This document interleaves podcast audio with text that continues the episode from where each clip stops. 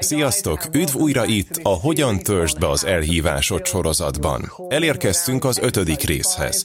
Az előző epizódban arról a három részes keretrendszerről beszéltünk, amit Isten arra használ, hogy bevégezze az elhívását az életünkben. Megnéztük, hogy először is ajándékokat ad nekünk, aztán egy személyes elhívással bíz meg mindannyiunkat, ami annak a módja, hogy őt szolgáljuk, és a harmadik dolog az, hogy ajtókat nyit számunkra, hogy megvalósítsuk azt, amire elhívott. Nem tudom, emlékszel-e, de említettem, hogy Isten nem aszerint hív el bennünket, ahol éppen tartunk, Isten aszerint hív el, amerre tartunk. Látod, Isten még nálunk is nagyobb lehetőséget látod te is az én életemben. Azt gondolom, remek lenne elkezdeni feltenni Istennek ezt a kérdést. Istenem, mire hívtál el engem? Fontos, hogy hittel jöjjünk elé, azzal a hittel, hogy valójában Isten többet szeretne rajtunk keresztül elérni, mint amit el tudunk képzelni. Legyünk nyitottak arra, hogy Isten szóljon hozzánk és vezessen minket. Na most, lehet, hogy azt gondolod magadban, vajon mire hívott el engem Isten? Jó ez a kérdés. De még mielőtt a személyes elhívásunkról beszélnénk, meg kell értenünk, hogy Isten már egyértelművé tette az életünkön való elhívás nagy részét, annak az elhívásnak a nagy részét, ami valójában mindannyiunk elhívása. Ha szeretnénk betölteni a személyes elhívásunkat, még ha nem is tudjuk száz százalékig biztosan, hogy mi is az, elkezdhetjük azzal, hogy komolyan vesszük azt, amit Isten az igéjében már megmutatott. Szóval ez az ötödik rész, Isten minden hívőnek szóló elhívása. Megosztok veled hét olyan dolgot, amire Isten egyértelműen hív téged is, és engem is az életben. Az első nem más, mint megismerni őt. Egy korábbi epizódban már megnéztük ezt a verset, de a János tizenhét három ezt mondja, az pedig az örök élet, hogy megismerjenek téged, az egyedül igaz Istent, és akit elküldtél, a Jézus Krisztust. Szóval az első elhívásunk, hogy egy mély és élő kapcsolatban legyünk Istennel. Ez az elsődleges oka annak, hogy megteremtett minket. Ez az alapja mindennek, amit teszünk. Szeretnélek bátorítani téged már itt az epizód elején, hogy fektess bele a kapcsolatodba Istennel. Tölts vele időt. Beszélj vele. Kérdezz tőle kérdéseket, olvasd az igét, ugyanis van egy csodálatos ige a Dániel tizenegy harminckettőben, a Károli verzió így fordítja. Ellenben az Istenét ismerő nép felbátorodik és cselekszik. Azt kérem Istentől, hogy légy erős, hogy csodálatos dolgokat tudj tenni Isten királyságáért, és hogy ennek az alapja az legyen, hogy ismered Istent. Van egy csodálatos ígéret a Jakab negyedik fejezetének nyolcadik versében. Közeledjetek az Istenhez, és közeledni fog hozzátok. Ezt nagyon szeretem.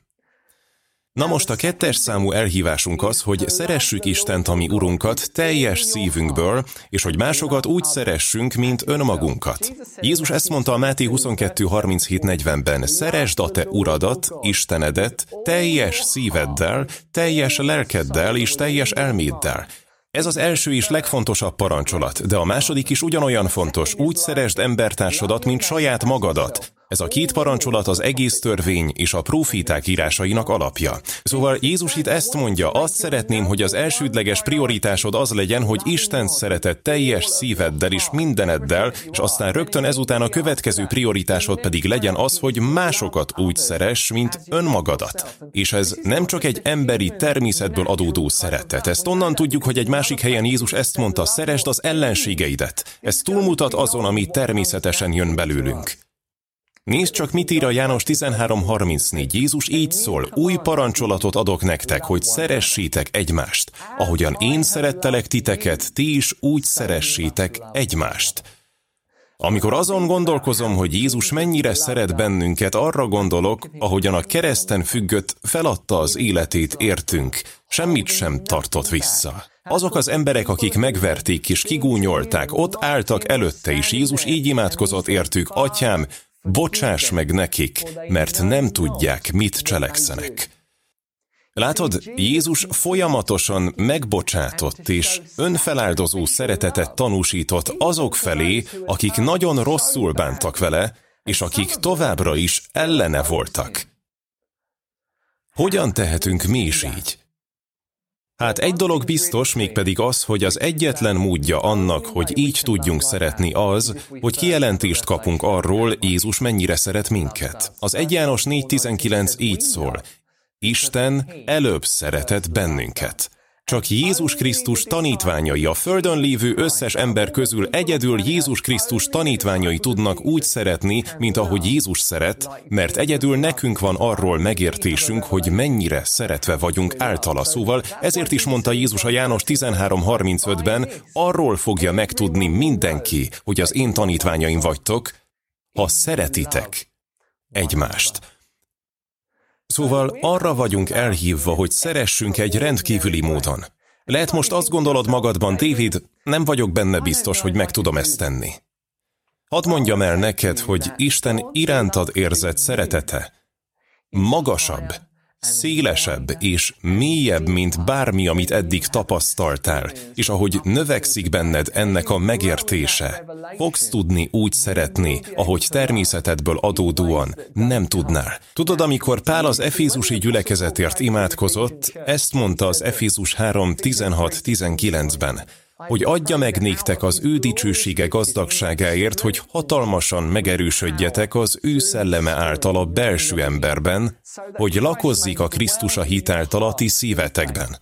A szeretetben meggyökerezvén és alapot vetvén, hogy megérthessétek minden szentekkel együtt, mi a szélessége és hosszúsága, és mélysége és magassága az Isten jóvoltának, és megismerjétek a Krisztusnak minden ismeretet felülhaladó szeretetét, hogy ekképpen beteljesedjetek az Istennek egész teljességéig. Hát nem csodálatos ez?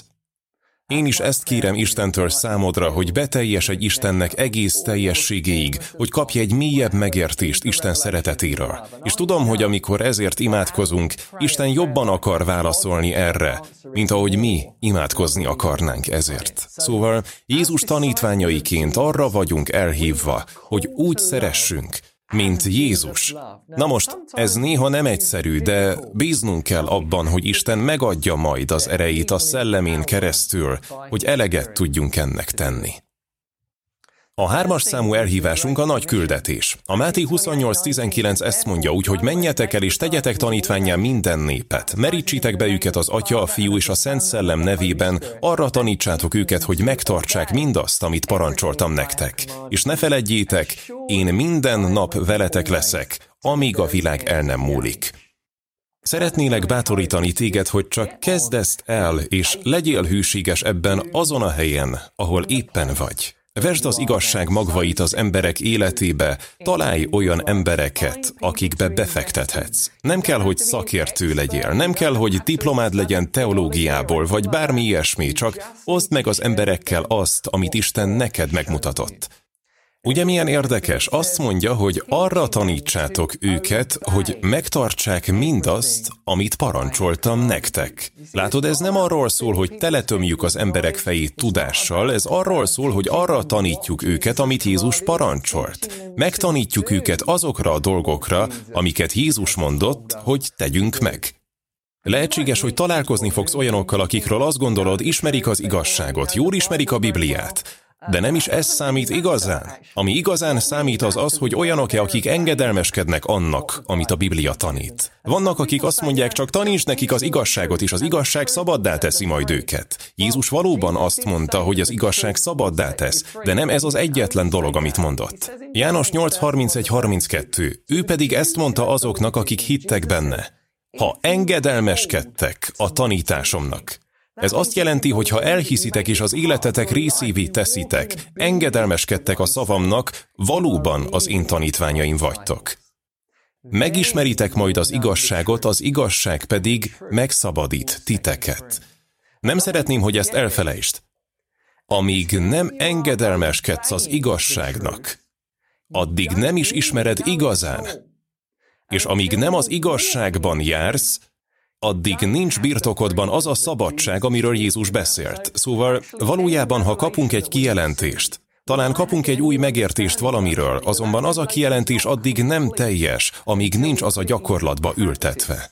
És ami ebben eléggé ijesztő az az, hogy ismerheted a Bibliát nagyon jól, és mégis lehetsz teljes megtévesztésben, ha nem engedelmeskedsz annak, amit mond. Ezt erősíti meg a Jakab egy huszonkettő, így szól, legyetek az igének cselekvői, ne csupán hallgatói, hogy be ne csapjátok magatokat. Szóval a Jézustól kapott nagy küldetés nem csak az, hogy Jézustól tanítjuk az embereket, hanem hogy megtanítjuk őket engedelmeskedni Jézus parancsainak. Jól van, menjünk tovább a negyedik elhívásra. A négyes számú elhívásunk, hogy megszentelődjünk.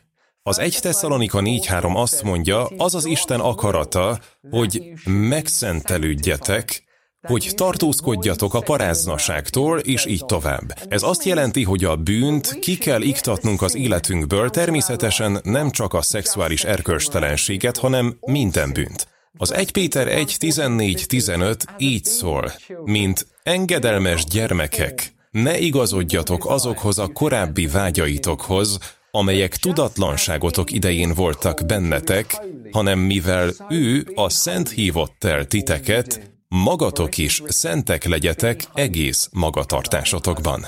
Szóval ő, aki elhívott téged, szent, és téged is arra hív, hogy szent légy. Ne feledkezzünk meg arról, hogy azt a szellemet, aki bennünk él, úgy hívják, hogy Szent Szellem. Szóval ne lepődjünk meg, hogyha az egyik fő prioritása számunkra az, hogy megszentelődjünk.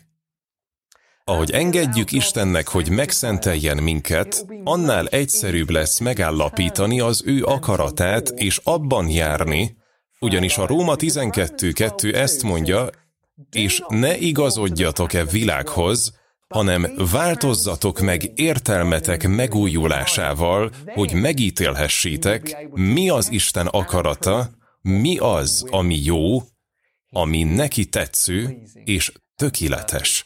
Remélem, hogy kezded látni, miért tanítom ezeket a dolgokat azelőtt, hogy a személyes elhívásunkról beszélnénk. Azért, mert szeretném, hogy meg tud ítélni, mi Isten akarata a te életedre, és azok közül a dolgok közül, amikről most beszélek, egy-két dolognak meg kell történnie előtte. A megszentelődés egy folyamat, amit Isten végez, de mi is részt veszünk benne. Ő az, aki meggyőz minket, megmutatja az életünk azon területeit, ahol még nem vagyunk szentek, és a mi feladatunk az, hogy válaszoljunk és megtisztítsuk magunkat, hogy kidobjuk azokat a dolgokat az életünkből. Aztán elkezdjük meglátni egyre tisztábban, hogy mi az ő akarata az életünkre.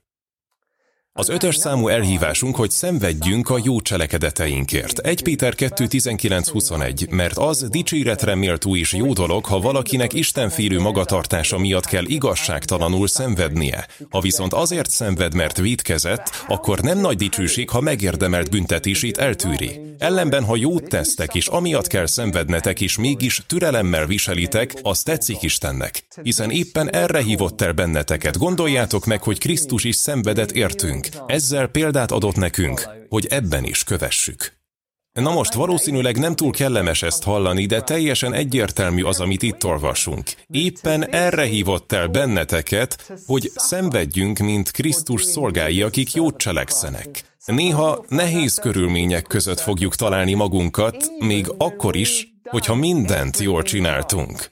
Azt is olvassuk, hogy ha jót tesztek, és amiatt kell szenvednetek, és mégis türelemmel viselitek, az tetszik Istennek. Nem csak arról van itt szó, hogy szenvedésen kell keresztül mennünk, hanem arról is, hogy a szívünk állapota a próbák között is helyes marad, hogy kitartunk a nehézségek között, és továbbra is hűségesek vagyunk Istenhez, és nem engedjük a sértődésnek, hogy felnövekedjen a szívünkben Isten és mások ellen. Tudod, Jézus követése nem jelenti, hogy a bajt elkerüljük. A János tizenhat harminchárom ezt mondja, ezeket azért mondom nektek, hogy békességetek legyen én bennem. A világon nyomorúságotok van, de bízzatok, én legyőztem a világot. Szóval Jézus azt mondta, hogy az a békesség, amiben élnünk kellene, nem a körülményeinkben található. A körülményeink lehet, hogy nyugtalanítóak, de van egy békesség, ami Jézusban található, és mi ebben élhetünk, még a nehéz körülmények között is. Sőt, az igében csodálatos ígéretek vannak azok számára, akik kitartanak mindvégig. A Jelenések könyvében Jézus azt mondta az egyik gyülekezetnek, hogy nagy üldöztetés vár rájuk, de aztán ezt is mondta, Jelenések könyve kettő tíz, légy hű mind halálig, és neked adom az élet koronáját. Ahhoz, hogy ezt így tudjuk tenni, látnunk kell a szenvedésünket az örökké valóság szemszögéből. Erről még beszélni fogunk egy későbbi epizódban. Igazán hiszem, hogy el fogsz ámulni majd azon, mit tud ez a fajta szenvedés eredményezni az életedben, és hogy ez milyen jelentős része az elhívásod betöltésének. A hatos számú elhívás nem más, mint hogy békességben legyünk Krisztus testének többi tagjával. A Kolossi három tizenöt így szól, és a Krisztus békessége uralkodjék a szívetekben, hiszen erre vagytok elhívva egy testben. Természetesen vannak olyan idők, amikor a másik fél nem akar békességet kötni velünk, de azt gondolom, hogy a Róma tizenkettő tizennyolc nagy segítség az ilyen helyzetekben, mert ezt mondja, ha lehetséges, amennyire tőletek telik, éljetek minden emberrel békességben. Azt hiszem, azt szeretné ezzel mondani, hogy ha valaki nem is szeretne velünk békét kötni, fontos, hogy a mi részünket hozzátesszük, és nem maradunk a megsértődés állapotában, és nem leszünk keserűek az adott személlyel. Azt tanultam meg, hogy minél gyorsabban megbocsátasz, annál hatékonyabb leszel az elhívásod betöltésében. Hadd mondjam el ezt még egyszer. Minél gyorsabban megbocsátasz, annál hatékonyabb leszel az elhívásod betöltésében. Oké, okay, menjünk tovább az utolsó ponthoz, amiről beszélni fogok ebben az epizódban, ami nem más, mint Isten elhívása számunkra, hogy minden körülmény között hálásak legyünk. És az első Tesszalonika öt tizennyolc ezt mondja, mindenben hálákat adjatok, mert ez az Isten akarata Krisztus Jézus által ti hozzátok. Engem nagyon elszomorít, és azt gondolom, Isten szívét is bántja, hogy olyan sokan annyi időt töltenek a panaszkodással és elégedetlenkedéssel, hogy nem tudják betölteni Isten akaratát az életükre nézve. És hadd mondjam el, hogy nem tudod Isten akaratát betölteni az életedben, miközben elégedetlenkedsz és panaszkodsz. A Filippiekhez írt levél kettő tizennégy tizenhat ezt mondja, mindent elégedetlenség és panaszkodás nélkül tegyetek, akkor Isten ártatlan és tiszta gyermekei lesztek, akikben senki sem talál hibát. A gonosz és romlott emberek között úgy ragyogtok, mint a csillagok a sötét éjszakában. Ez az, amit Isten el szeretne érni nálunk. Azt szeretné, hogy olyan fényesen ragyogjunk, hogy annyira különbözzünk a világ embereitől, hogy mindenki megláthassa őt rajtunk keresztül.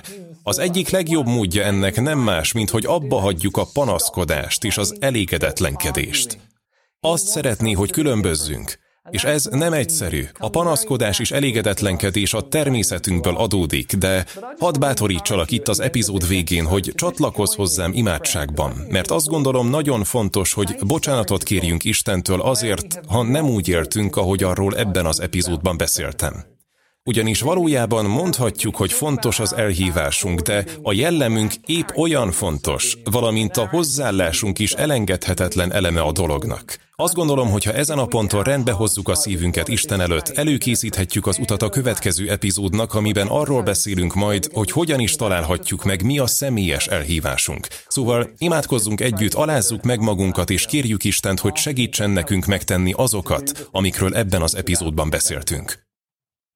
Szóval, Atyánk, nagyon köszönjük neked a te igédet. Köszönjük, hogy erővel szóltál hozzánk az elhívásunkkal kapcsolatban ebben az epizódban.